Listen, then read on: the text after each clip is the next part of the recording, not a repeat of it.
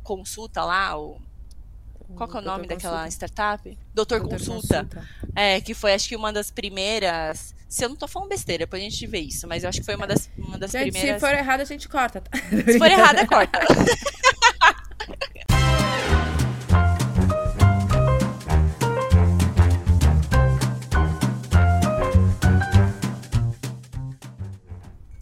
Oi, gente, tudo bem? Estamos começando mais um episódio Papo no Café.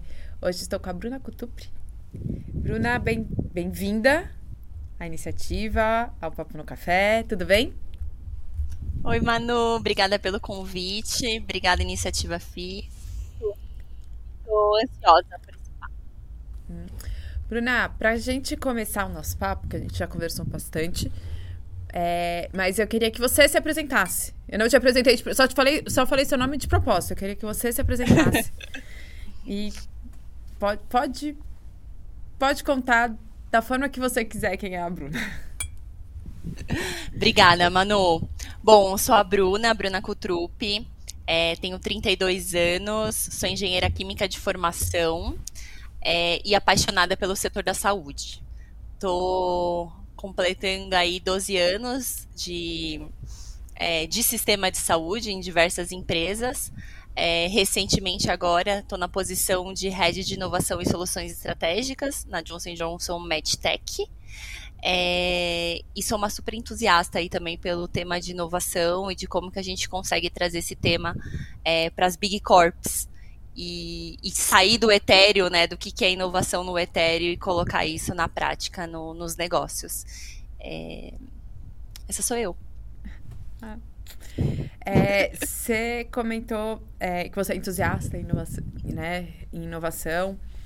É, qual que, e hoje eu acredito, eu acredito e eu vejo muito homens falando sobre inovação. Uhum. É, então, é, é um, ainda é um ambiente muito masculino.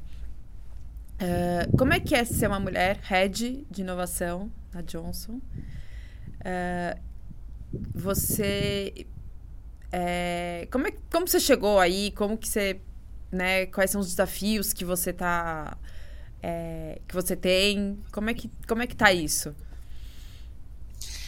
É, bom, Manu, acho que nós mulheres a gente enfrenta esses desafios é, em cargos de liderança a todo momento, não só em inovação, né? Então, até uma pesquisa na acho que na Forbes de 2020, 21, não sei, que diz que é, das 500 maiores empresas do mundo, apenas 7% delas são ocupadas no cargo presidencial por uma mulher. Então, para começar, que a gente já tem uma limitação de CEOs e, e, grandes lideranças femininas, né? Então, de fato, acho que é, uma, é, é um desafio que nós mulheres temos é, que enfrentar a todo momento é, para chegar aí nessas, é, enfim, nessas posições de liderança. Mas hoje, quando a gente é, principalmente essas grandes empresas, né, como a Johnson Johnson, que traz muita questão de equidade, diversidade, né, do, do empoderamento feminino, é, da importância da diversidade, não só de gênero, mas de todas as diversidades, é, em cargos de liderança e de como que isso afeta na prática o negócio, eu acho que isso tem, tem mudado né? Mas a gente só vai sentir esses efeitos aí de uma forma mais prática aí, talvez daqui a alguns anos. É, mas quando a gente fala de inovação, talvez a gente, eu não tenho, eu não tenho número aqui, mas talvez a gente tenha até um cenário um pouco mais diverso, né, entre homem e mulher. É, até porque, assim, talvez quando a gente pensa em posições mais duras, né, finanças, é, uma cadeira de head de um CFO, é, uma cadeira de é, um head comercial, é a gente pensa na figura masculina, né, a figura ali do, do, do, do homem, né, do poder. E aí figuras como é, recursos humanos, comunicação, inovação, e aí você tem a figura, a figura feminina, né? O que acaba sendo um uhum. grande preconceito e que isso na verdade né a gente também pode mudar com o tempo. É, mas na inovação eu acho que o fato de você ter uma mulher liderando essa cadeira você uma mulher ou, ou, ou qualquer tipo de pessoa que traga essa questão da diversidade, é, você consegue trazer elementos importantes, né? Tanto na questão da diversidade de pensamento, é, compartilhamento de conhecimento a partir de diferenças, de, de de vivências diferentes, né? Então, é, enfim, a mulher tem, tem uma vivência, ela tem uma experiência, assim como o homem, assim como o negro, assim como o, enfim, né, o, o homossexual. Então, assim, eu acho que a diversidade na inovação ela é bem quista, né? E ela é importante justamente porque ela traz essa questão é, do, do, do, mindset, da provocação, do, do, do diferente, do disruptivo. Então, então, assim, conectando um pouco né, da sua pergunta da questão mulher e inovação. É, mas, mas assim, tem sido um desafio super, super bacana. É, eu sou super apaixonada pela, pela Johnson Johnson, assim, pelo propósito que a empresa traz e, e de como que a gente também tem levado a inovação no cuidado do paciente, né, no, no, na eficiência, é, na eficiência de, de, de, do sistema da saúde. Então, então acredito assim que essa, essa área ela cada vez mais vai ganhar relevância tanto na Johnson Johnson é, quanto aí no mercado, né? Ainda inovação é algo intangível, né? Ah, inovação é o quê? Em evento? A inovação é fazer um hackathon? A inovação é se conectar com uma startup, eu estou inovando? É. Ah, agora eu sou parceira de uma startup, inovei. Então, enfim, acho que a gente Temos tem um desafios aí pela frente. Temos, ah, é, somos agora a metaverso, a gente é inovador. É, mas assim, a, a, a, Johnson Johnson carrega a inovação debaixo do braço há 130 anos, né? Então, é, isso já vem no DNA, o que é ótimo, fica mais fácil para a gente atuar dessa forma, tanto numa visão de produto, serviço, solução. Mas quando a gente olha o mercado América Latina, a gente acaba sendo um pouco mais inovador, um pouco mais criativo. As pessoas falam, né? O brasileiro é muito criativo. Porque a gente precisa ser criativo né? Porque é um mercado muito dinâmico, é um mercado muito competitivo, é, é uma instabilidade econômica que a gente tem. Então a gente precisa ser criativo, a gente precisa ser inovador, senão a gente morre. Então, então a gente. E aí é, é engraçado como a gente vê isso, né? A América, a, a, região mesmo da América Latina, ela, ela trazendo a inovação de uma forma de solução, de relacionamento com os nossos clientes, com os nossos parceiros, né? Um pouco diferente, por exemplo, de outros de outras regiões do mundo, como EMEA, como os Estados Unidos, é, que fala de uma inovação mais de produto, de P&D, né? E aqui a gente está falando de uma inovação de modelo comercial, de modelo de trabalho. Agora, agora na Johnson a gente está implementando os squads agile, de trabalhar na metodologia agile. Então a gente está inovando no modelo de trabalho, né? Uhum. Então a, a, inovação em todos os sentidos, né? Não só a inovação disruptiva de nossa hum, é, criei um aplicativo, é, mas a inovação que ela vem de né? Às vezes você passar um processo que é manual para um processo digital, ou às vezes nem todo mundo fala, né? A inovação tem que ter tecnologia? Não necessariamente, né? Exato. É, é, então, enfim, eu acho que a gente acaba sendo mais criativo nesse sentido e tendo mais espaço para inovar é, quando a gente fala América Latina e Brasil, assim. É, eu acho isso muito legal. É, a gente teve, inclusive essa semana a gente teve uma discussão aqui dentro de como trazer inovação para a iniciativa. A gente, a gente tem muita inovação, a gente a gente tem metaverso. Muito bom. Brincando, brincando. Mas assim, a gente tem, a gente, a, é, a gente tem ideias muito inovadoras, a gente quer trazer inovação cada vez mais para a área da saúde. É, e a gente tem dentro do a gente tem no nosso DNA e as pessoas que estão aqui trabalhando com a gente essa a, a inovação é bem é, bem nata, né? As pessoas vão atrás e procuram. Uhum, uhum. É, e a gente estava discutindo exatamente isso, né? O que, que é inovação? É, inovação não necessariamente é você ter um aplicativo, é você é, inovar no seu produto ou é, de uma forma disruptiva. Mas é você mudar o seu processo, é, é pensar diferente o processo, a sua relação com o cliente.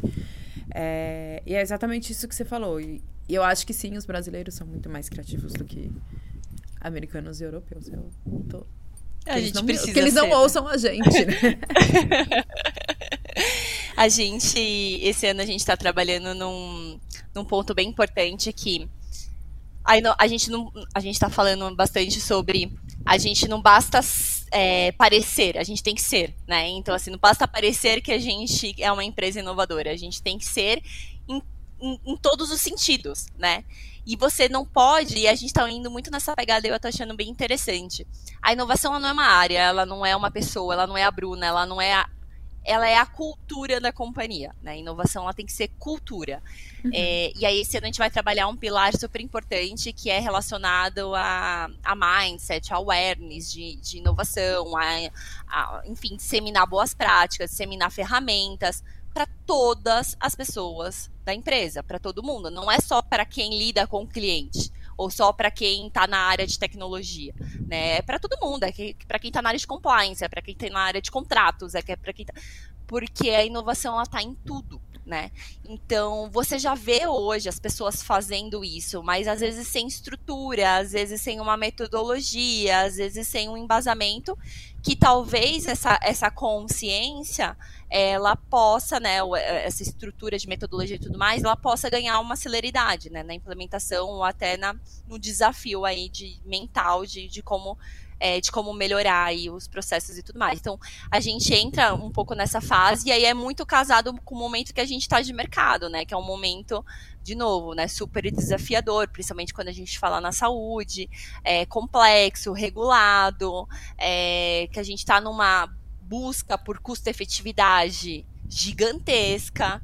Então, qualquer economia ela é bem-vinda, qualquer otimização de processo ela é bem-vinda, qualquer ganho de celeridade é bem-vinda. Então, então a inovação a gente está trazendo muito nesse sentido e aí a gente a gente está falando que o nosso mantra é democratizar a inovação é, cross organization, né? Dentro, dentro da companhia, é democratizar a inovação. E eu gostei do democratizar porque o democratizar também é tirar o tabu de que inovação é algo difícil ou de que inovação é algo etéreo, né? Então, uhum. e, mais que de mais que a inovação pode estar nas pequenas coisas. Exato. Então, e é, é só uma mundo. palavra que é para todo mundo, exato.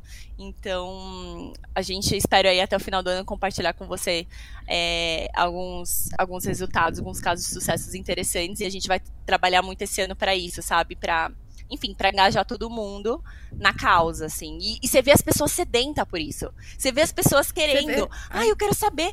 Aí você monta um workshop ou uma palestra de inovação, todo mundo vai, porque as pessoas querem saber, as pessoas que se interessam, é um tema bacana, é um tema legal, né? Aí você traz o cara do Meta para falar sobre processo de inovação, whatever. Ai, eu quero saber. Então, então acho que é mais fácil você engajar as pessoas nesse tema. Só tem que ter um racional, né? Tem que ter uma, uma lógica. E muito o que está se falando hoje, Manu, e que é também um dos nossos drivers, não é inovação pela inovação, é inovação conectada ao negócio a inovação que ela vai, de certa forma, alavancar o meu, o meu business, que ela vai trazer algum ganho de, de receita, alguma economia de, de custo, enfim. Então, é a inovação que, que esteja conectada ao negócio. Óbvio que a gente não pode engessar muito, porque senão também a gente mata a inovação. A inovação é algo de longo prazo, né? E, e, muitas vezes a inovação é esse testing learning, é o piloto que não dá certo e volta, é o aprendizado contínuo, é, o MVP e todos esses buzzwords. Uhum. Mas, mas é importante que a inovação ela tenha um racional para que também a gente não fique enfiando dinheiro ou gastando tempo em coisas que, é, na verdade, não, não, não vão surtir muito resultado, né? Então, Acho que. É, é... Eu gostei muito dessa, dessa democratização a, da inovação, né? As pessoas acham que é uma coisa muito. que você falou, intangível, é difícil uhum, e não é para todo uhum. mundo. Você. Uhum. E você trazendo isso pro dia a dia das pessoas, pro, pro business, né?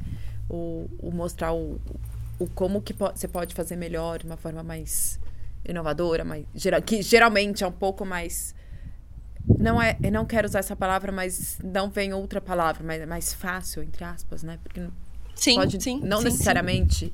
Eu acho que é uma palavra errada, eu acho que é uma palavra errada para para se falar, mas é, eu acho que você quando você mostra mais acessível, isso, né? Acessível, Talvez acessível. Isso, é, é, acessível. É. Uhum. Mais acessível.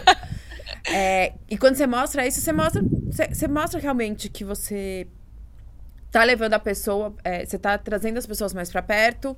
A inovação pode ser democratizada e pode ser para todo mundo, desde a é, da recepção do, né, do, do, do prédio, como você vai recepcionar. O processo de, de, de cadastramento do visitante até o presidente como vai quando vai então o Campolina Receber, quando vai é.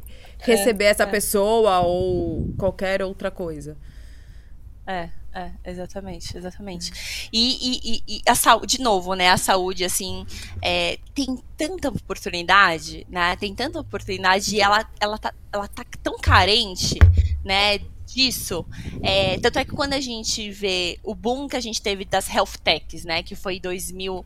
Foi antes até da pandemia, foi 2019, 2020, teve um boom de health tech a bombar, health tech, não sei o que. Aí veio a pandemia, acelerou mais ainda a questão da transformação digital na saúde. Tipo, a telemedicina que não era não era aprovada, veio em caráter de exceção na, na pandemia, para depois da pandemia receber a autorização como um Uhum. processo qualificado né, de atendimento à saúde. Mas você vê a saúde um pouco mais atrasada do que vários outros setores, né? Então você tem o setor de, de, de bank, né? Fintechs, já trabalhando nisso, já, já trazendo a questão do open bank, da tecnologia há alguns anos, né? Retail, com, com iFood, com todos esses e-commerces da vida e tudo mais. É, e a saúde um pouco mais atrasada, né? E talvez toda a complexidade que a saúde que a saúde traz na questão da regulação e de todos os stakeholders envolvidos, é, mas quando ela vem, quando essa, essa onda de health techs vem, quando esse, esse novo conceito de não, peraí, a gente precisa olhar é, de uma forma inovadora ou trazer a tecnologia para a sustentabilidade do sistema de saúde, ela vem muito rápido e aí você é um boom, assim, sabe? boom. De um boom, muitas health techs, muito dinheiro começando a ser injetado dentro dessas health techs, é, algum, uni- unicórnios que não tinham nenhum na saúde, você começa a surgir algumas startups unicórnio na saúde, como o, o, o Consulta lá, o, qual que é o nome Doutor daquela Consulta. startup? Doutor, Doutor Consulta. É, que foi acho que uma das primeiras. Se eu não tô falando besteira, depois a gente vê isso, mas eu acho que foi uma das, uma das Gente, primeiras. se for errado a gente corta tá? Se for errada, corta. besteira depois É. vocês cortam Adorei esse negócio de cortar.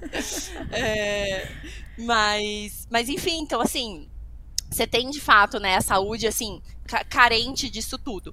Mas a gente ainda não achou, eu acho que, é, enfim, eu acho que a gente ainda não achou a é, a forma, a melhor forma disso tudo acontecer. Então, por exemplo, o Open, o Open Health está começando a falar agora, né? De como que você traz essa questão da, da, da consolidação dos dados num único, num único processo, é, em que o paciente é o dono desses dados, mas aí existe muita discussão, porque cada player tem o seu interesse por trás. Então, assim, a inovação ela existe, a tecnologia ela tá aí, a tecnologia já está aqui, Já ela tá está aqui. pronta para fazer isso.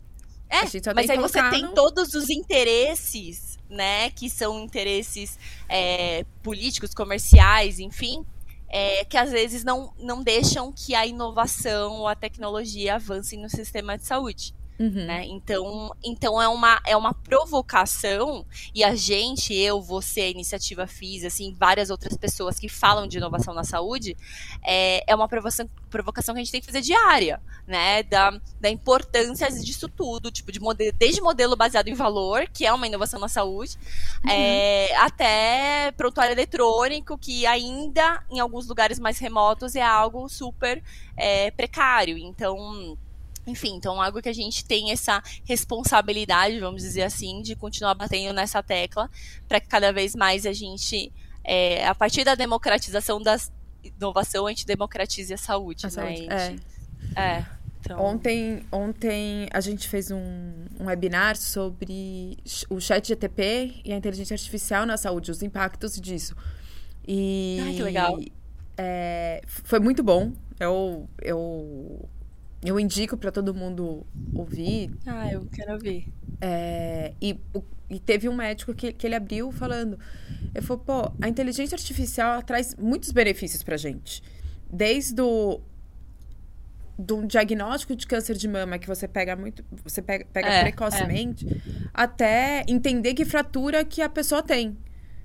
É, então, só traz, só, só tem benefício. A gente tem que saber usar é, como, né, da melhor forma. E aí eu acho que todo mundo também tem que se articular e entender que isso pode ser benéfico para o sistema como um todo. É, é, é. é agora, fazer uma, uma, Mudando, mudando um pouquinho de... De assunto. de assunto, mas não mudando tanto. Você sempre trabalhou em inovação, Bruna? Não. Como você não. chegou em inovação? É... Tá. Então, assim, como eu disse, né? Eu vou voltar lá nos, nos primórdios. Eu sou engenheira química de formação. Uhum. E aí, é, ainda na época de estágio, fui estagiar em planta de, de, de, empresa química mesmo, na época, fui, fui para chão de fábrica e tudo mais, e falei, gente, não, não, não quero isso. Legal, amo química, mas não quero trabalhar aqui. E, e aí passei, é, passei por um processo de trainee da Deloitte como consultora. E eu caí, eu falo que a saúde que me escolheu, eu caí numa área que se chamava Life Science and Healthcare então, eu fui para a área como consultora de Life Science e Healthcare. Então, fui trabalhar em, em, como consultoria em alguns hospitais, algumas operadoras de saúde, fazendo alguns projetos de estratégia, projetos, enfim, planejamento. Fiquei alguns anos lá, na Deloitte, é, e depois fui para a Roche, numa posição de consultora também, na Roche Farmacêutica é, numa posição também de consultora, mas aí ali muito numa pegada de como que a gente consegue trazer um valor para os clientes da Roche de uma forma agregadora. Então, assim, eu não estou necessariamente falando da venda do produto, eu estou falando de uma solução de valor que vai estreitar meu relacionamento com aquele cliente. Só que ainda muito, né, muito, muito operacional, muito... E aí eu recebi uma proposta para vir para Johnson, numa posição muito parecida com o que eu estava fazendo na Roche que era para trabalhar numa área com proposta de valor é, para os clientes estratégicos da Johnson Johnson. Saúde ainda, aí quando vem o nome Johnson Johnson, pega no nosso coração de alguma forma e eu não sei explicar. É, tava pouco tempo na Roche, tava dois anos na Roche, não era o momento ainda de eu sair, assim, eu achava que eu ainda tinha alguns ciclos para cumprir, mas a proposta, assim, de propósito de, de área, de escopo, fazia muito sentido. Então eu acabei topando o desafio e ainda bem que foi a melhor escolha que eu já fiz. É, seis anos na Johnson Johnson, sempre nessa área. Só que o interessante, Manu, é que essa área, e aí respondendo essa pergunta, né, você sempre foi de inovação, essa é uma área que ela mutacionou durante esses seis anos. Então, no primeiro momento, quando eu entrei, ela era uma área focada né, em trazer valor para os nossos clientes estratégicos, com projetos e soluções de consultoria, basicamente. Então, era um projeto Lean, um projeto de mapeamento de processos operacionais do hospital, um processo que zero falava de tecnologia, zero falava de inovação e de qualquer coisa nesse sentido. E aí, os anos foram passando, a Johnson é, criou uma estrutura que se chama, que tem até hoje, que se chama Healthcare Transformation Organization, que foi criada pelo Fabrício Campolina é, em 2019 é, uma, uma área América Latina, e o que é super interessante, porque você consegue ter uma troca aí, né, entre todos os clusters da América Latina. E essa área, ela veio com essa pegada, e eu acho que muito do mindset do Fabrício também, né, que é um entusiasta por tecnologia, por inovação, de acelerar isso. Falar, não, legal, vamos continuar trazendo valor para os nossos clientes, pacientes, parceiros, mas de uma forma inovadora, de uma forma que a gente tenha escalabilidade. Vamos trazer a questão da tecnologia, vamos inovar no nosso modelo de trabalho. E aí veio toda essa mudança e a criação dessa cadeira de inovação. Então, a criação dessa cadeira de inovação é recente, né? Porque até então era uma cadeira que cuidava de soluções estratégicas, que é essa relação é, como um braço do um braço comercial é, para falar de, de soluções de valor. E aí ela vem com uma pegada de inovação. Então, desde 2020, a gente. 2019, 2020, a gente começou a acelerar muito isso. Então, a gente fez uma parceria com a Distrito, hoje não somos mais, mas foi uma parceria super importante que a gente teve com a Distrito que é um hub de inovação, enfim, é, que tem várias vertentes, é, não só saúde, e eles estavam naquela época criando uma vertente na saúde, como o Inova HC, os escolas clínicas, e falou, não, esse é o momento, vamos entrar, vamos e foi super legal, porque assim, no primeiro momento a gente falou, cara, o que a gente vai fazer com a Distrito? Tipo, o que é startup? Imagina startup, fazer parceria com startup é Johnson Johnson, impossível, né? Porque assim, pra gente fazer ter um vendor qualificado dentro da Johnson, você requer uma quantidade de documento, de histórico, de... que uma startup não tem. Uma startup que nasceu há dois anos, tem duas pessoas na startup. Ela não tem todos esses pré-requisitos. Se né, que tem uma produto rodando, né? Ainda tem, tá... exato. Ela vai pilotar, ela nem, ela nem precifica, ela nem sabe como precificar. Então, foi, foi super desafiador. E aí, quando foi 2000, a pandemia foi 2020, né? Quando foi em maio de 2020, a pandemia começou em março. Todo mundo foi para casa, né? Aquela loucura que foi o momento que todo mundo teve que se reinventar em todos os sentidos. Em maio, é, a gente, e aí veio muito também da mente brilhante aí do Fabrício, a gente criou um programa que se chama Cuidando de Quem Cuida de Nós, que foi o primeiro programa de inovação aberta da América Latina da Johnson Johnson, onde a gente se conectou com duas startups é, para construir um programa de apoio emocional aos profissionais de saúde que estavam lidando no combate do coronavírus. Então, assim, todo mundo em casa, os profissionais de saúde na rua cuidando né, de quem tava mundo. morrendo de Covid. Exato. Uhum.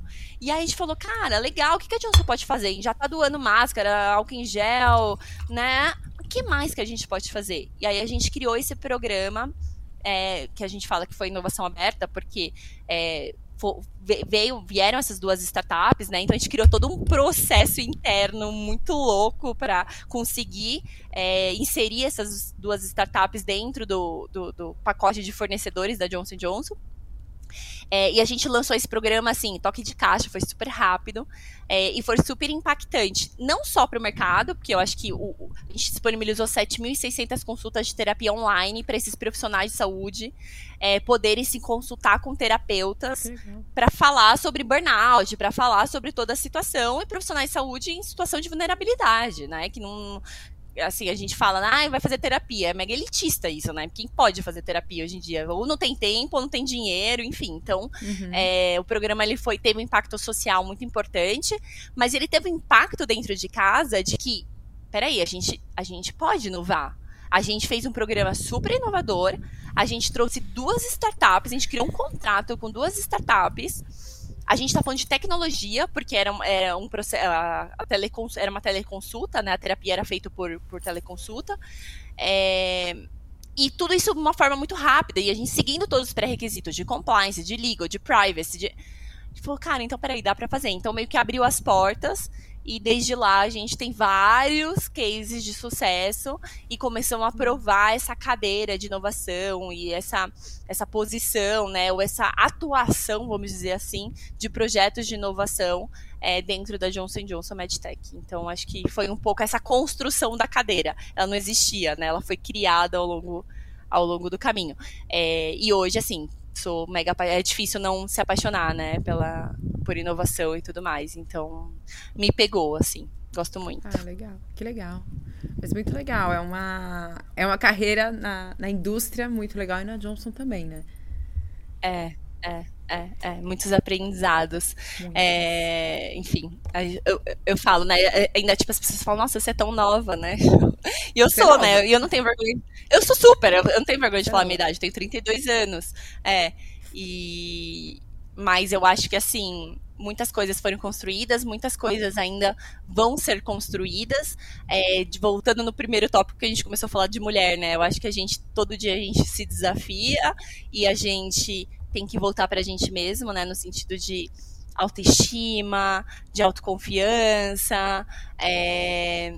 Aquele podcast lá que eu te, que eu te mandei, que fala, falava sobre mulheres, tinha uma, uma representante lá, que é a Tati Sadala, que ela é a CEO do Todas Group. Pois dá uma olhada nesse Todas Group. Eu vou ver. É um. É bem bacana, é um programa de aceleração de carreira feminina. Focado em mulher. Muito legal. E, e ela estava participando da roda, e aí ela falou que existem três aceleradores é, de carreira feminina, que é, é, é posicionamento. Então, para uma mulher, né, se acelerar na carreira, ela tem que ter posicionamento, inteligência emocional e autoconfiança. E aí, ao mesmo tempo, ela trouxe outro dado que é um dado de Harvard que diz que a mulher ela só atinge o nível de autoconfiança que o homem tem aos 40 anos de idade. Aí eu falei, eu fiquei pensando, falei, caraca, perto. eu tenho 33 anos. É, então falta 8 anos pra eu ter. pra eu ter faltou dois. Ah, mano, mas não, cara. Tô é chegando, eu ponto, tô chegando. Mas pra que que a gente precisa 40 anos, poxa? Quem que precisa esperar 40 Isso, esse é o anos? ponto. Exato, porra. Se o cara tem, o cara tem autoconfiança com 20, com 30, por que que a gente precisa esperar ter 40 anos pra ter essa autoconfiança? Então, acho que é, a gente, nós como mulheres, assim, a gente tem que, enfim, entender que se a gente tá lá é porque a gente pode estar lá. né? É empoderada pra aquilo, a gente tem potencial e tudo mais. Eu, eu tava vendo. Eu já falei isso em algum podcast, eu não lembro em qual. Mas eu tava vendo há um tempão atrás uma pesquisa. Eu li no LinkedIn, agora eu não lembro de quem foi a pesquisa. Mas falando que as, é, os homens se candidatam a muito mais vagas do que as mulheres, mesmo eles não tendo é, todo, o, o- todo o perfil para aquela vaga, e as mulheres, elas, elas se candidatam a vagas que elas têm certeza que elas têm todos os perfis. Né? E, é, e é isso, tipo, é autoconfiança, né? Por que a gente demora 40 anos e os Total. homens metade do Total, tempo? Total. Total, total. A gente se exige muito, exato. A gente tem que se arriscar mais. É, mas aí, de novo, né? Quando a gente tá falando no offline, né? Essa questão do falar sobre esse assunto. é, eu, eu sou uma. Eu amo podcast, esses podcasts feministas. Eu ouço vários, fico o dia inteiro ouvindo, vou pra academia ouvindo esses podcasts, sabe? Que fala de. eh, Tem um que é o Corre Delas, que é só falando de, é, de mulheres, na carreira de mulheres. É, tem outro que fala, fala Bom Dia Óbvios, que fala sobre vários temas sobre, sobre feminismo também, enfim. Então, eu me considero uma, uma pessoa machista, né? Porque assim, eu tenho uma criação machista, tenho Também. um pai super machista. tenho- é, não- Eu também. mas é, e aí. E é muito tem, louco, e né? até, até eu paro pra pensar, às vezes eu tenho ideias machistas. Total, total, 100%, muito. Então, assim, a gente tem que.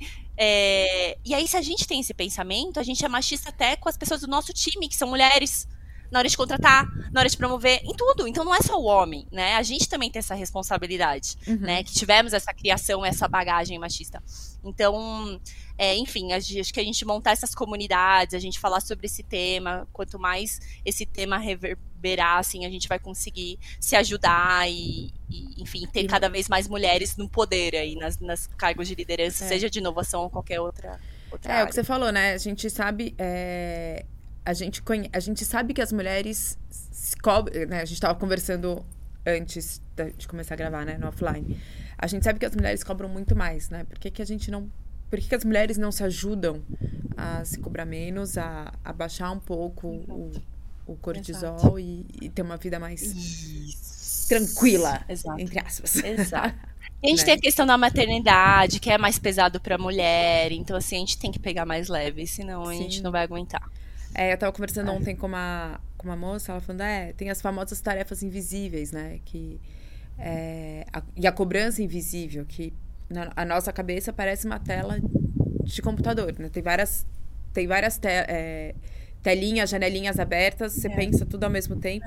Isso desgasta, isso, você, isso consome sua energia. Aí no final do dia você tá super cansada, super estressada, você, você não consegue, você está exausta. E você não sabe de onde vem. E as pessoas também olham pra você e falam, mas Mas por quê? Você só, tipo, trabalhou. Tipo, É, é, eu também trabalhei. Às vezes, às vezes meu marido fala isso, né? Tá, eu também trabalhei, você também trabalhou, mas, cara, você não tá entendendo. Minha cabeça, você não, você não sabe pra onde ela foi, quantas coisas eu resolvi já, quantas contas eu já paguei, tipo, já. O homem não, o homem tá ali só trabalhando. A gente tá fazendo mil coisas ao mesmo tempo. Mas aí também é um ponto, a gente tem que. Não dá pra abrir tantas janelas. vou nem comentar. Não, você tem tá que em reunião policiar. fazendo pix, você já tá fazendo, resolvendo coisa. Não Mas dá, supermercado. É verdade, é isso.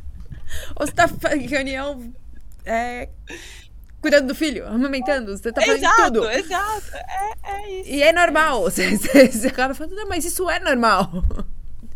Exato. Não, a mulher ela já não é é. multifuncional, né? Mas, mas não, exato. A gente tem que falar, não, até. É o famoso, né, saber falar não, colocar limites. E, enfim, acho que isso é, É. super importante. É, eu acho também.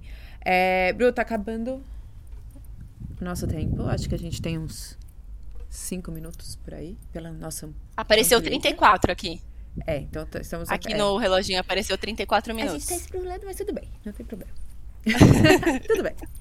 É, eu vou.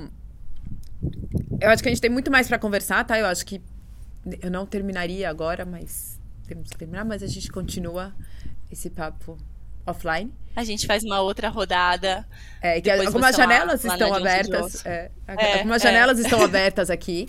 É, mas eu, eu queria é, te fazer uma pergunta. É, você falou que essa, essa cadeira. Você tem aí anos, né, na. É, profissional, né? Você tem uma. Na saúde. Na uhum. saúde. É, você está seis anos na Johnson, você está numa cadeira nova, né? Uma área teoricamente nova na Johnson. Uhum, é, uhum. O que, que você acha que, assim, que são os próximos desafios para você? Uou! É... É, eu ia complicar um pouco mais a, a pergunta, mas eu acho que, tem, que Vai, a gente pode. eu geralmente pergunto o que, que, que, você espera da Bruna do futuro. Tá, eita, meu Deus. É... Bom, acho que da cadeira, eu acho que eu tenho uma missão agora de consolidar essa posição e essa área. Então, eu tenho um time novo, né? Então, eu tenho pessoas ali que eu preciso preservar. É... Como, enfim, eu tava discutindo isso hoje de manhã com uma mentora, eu tô fazendo uma mentoria com uma pessoa excepcional, e a gente tava falando exatamente sobre isso. Eu falei, cara, é uma carga muito grande, porque assim, não é uma, não é uma posição ou uma área é, que ela é validada, assim como, por exemplo, marketing. Marketing você não discute, é marketing, ele vai sempre existir, né? Comercial, ele vai sempre existir, independente da pessoa, é uma área que existe. Agora, a área de inovação, área de projetos, são áreas que elas são adjacentes, né? São áreas de suporte. Então, você a todo momento você tem que estar tá provando o quanto que isso traz de retorno para o negócio. É, então, vem é, uma responsabilidade grande como líder dessa área. Então, acho que é, como próximos passos imediatos, eu vejo é, muito essa consolidação do time da área, né, do, do valor que ela pode trazer para a companhia, para os nossos clientes, para o sistema de saúde assim por diante, é, porque eu acredito muito né, é, na, na, no poder que a área tem. É, e aí, sim, meus próximos passos, eu, é, eu sou muito hum, impaciente, então eu enfim, gosto de toda hora estar tá aprendendo e desafios novos.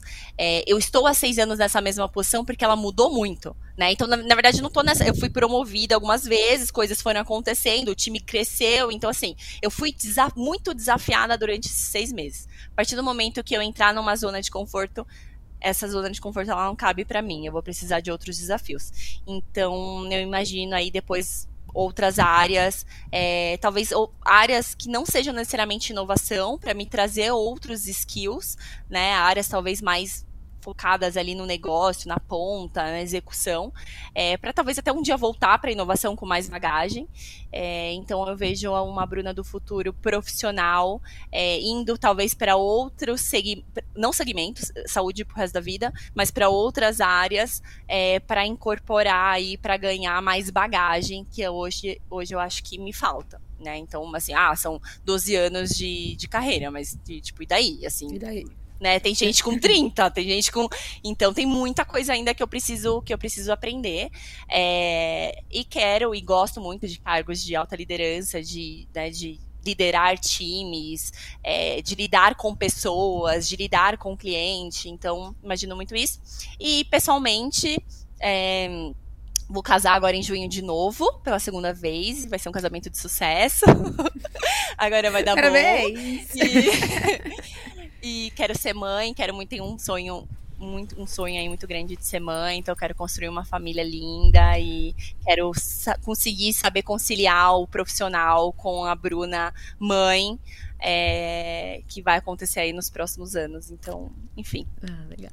Ah, parabéns. Gostei, gostei desses, desses desafios.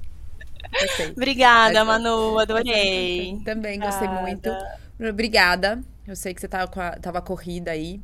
É, espero que, que a gente faça nosso papo, nosso bate-papo pessoalmente rápido. Com certeza, faremos. Aqui, aqui, no Rio ou aí em São Paulo, tanto faz. É, e te espero aqui para você conhecer também o escritório. Combinado. Muito é. obrigada pelo convite, Manu. Foi uma delícia falar contigo. Também.